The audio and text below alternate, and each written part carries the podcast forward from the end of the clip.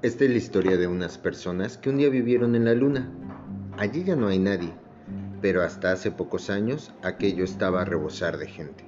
Las personas que vivían en la luna se creían muy especiales, porque podían tener los pensamientos con la forma que quisieran, con forma de cazuela o de mesa, y hasta con forma de pantalones de campana, y así las personas de la luna podían llevarle a la novia un regalo tan original como un pensamiento de amor en forma de taza de café o un pensamiento de fidelidad en forma de jarrón.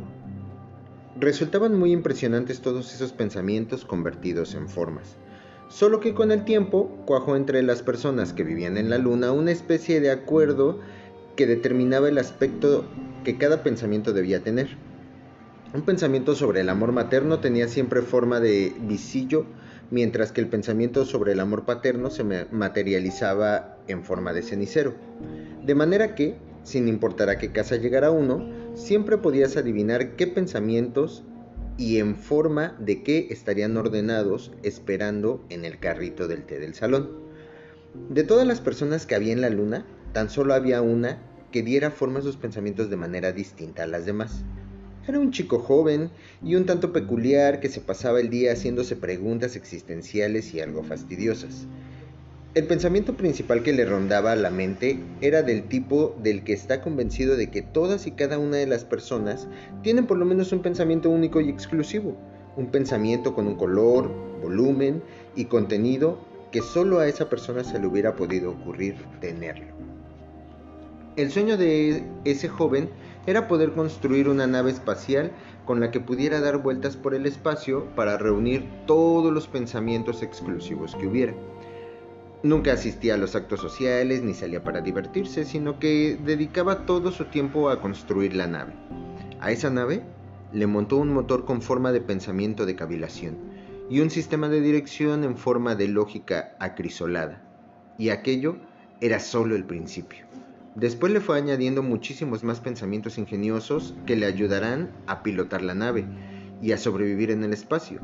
Solo que sus vecinos, que le observaban trabajar, veían cómo se equivocaba constantemente porque solamente alguien que realmente no entiende puede poner un pensamiento de curiosidad a modo de motor cuando está más que claro que un pensamiento de este tipo tiene que tener la apariencia de un microscopio. Por no hablar de que un pensamiento de lógica crisolada, si no se quiere que resulte de mal gusto, debe de tener la forma de un estante. Intentaron explicárselo, pero él simplemente no los escuchaba. Las ansias de llegar a encontrar todos los pensamientos exclusivos y únicos del universo lo apartaron del buen gusto y de toda conducta juiciosa.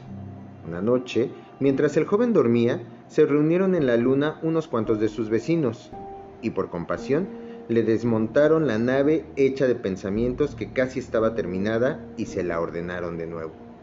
Cuando el joven se levantó por la mañana, encontró en el lugar en el que había estado la nave estanterías, jarrones, termos y microscopios, y todo formado un montículo que cubría el pensamiento de la pena por su perro muerto, pensamiento materializado en un mantel bordado.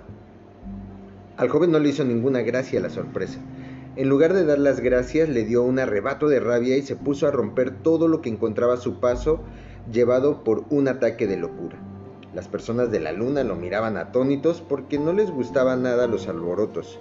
La luna, como es bien sabido, es un satélite con muy poca gravedad, y cuanto menor es la fuerza de gravedad de un planeta o de un satélite, más depende éste de la disciplina y del orden porque todos los objetos que hay en él solo necesitan que se les dé un suave empujoncito para perder el equilibrio. Así que si todo el que sintiera un poco de amargura empezara a armarla, la cosa podría terminar en una verdadera catástrofe.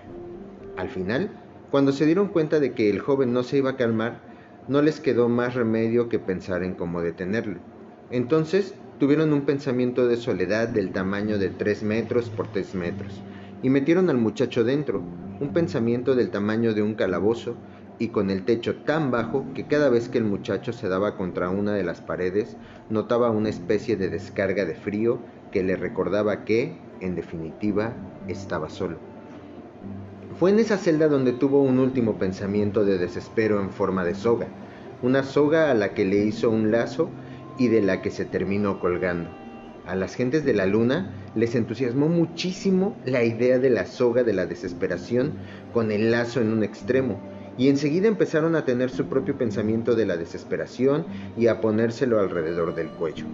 Y así fue como las personas de la luna se extinguieron poco a poco, hasta que no quedó más que aquella celda de aislamiento. Solo que después de unos cuantos siglos de tormentas espaciales, esta también quedó destruida. Cuando la primera nave espacial llegó a la Luna, los astronautas no encontraron a nadie. Lo que sí encontraron fue un millón de pozos. Al principio los astronautas creyeron que aquellos pozos eran tumbas antiguas pertenecientes a las personas que un día habitaron la Luna. Fue solo al comprobarlo más de cerca cuando descubrieron que aquellos pozos no eran más que pensamientos sobre nada.